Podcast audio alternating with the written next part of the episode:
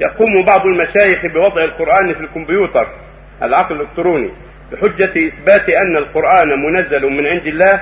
ويقولون إن كل شيء في القرآن يقسم على عدد تسعة عشر، فهل يصح هذا العمل أم أنه من ضرب العبث؟ حفظه في الكمبيوتر لا بأس به، حفظه حفظ الأحاديث الصحيحة، لأن هذا من باب حفظ القرآن، حتى إذا أريد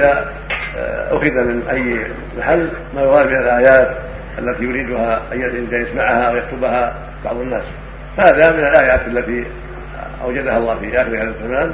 إذا اعتني بتسجيل القرآن فيه على وجه سليم ليس فيه لحن ولا غلط فلا بأس به، كما تسجل فيه السنة، تسجل فيه اللغة، تسجل فيه المقالات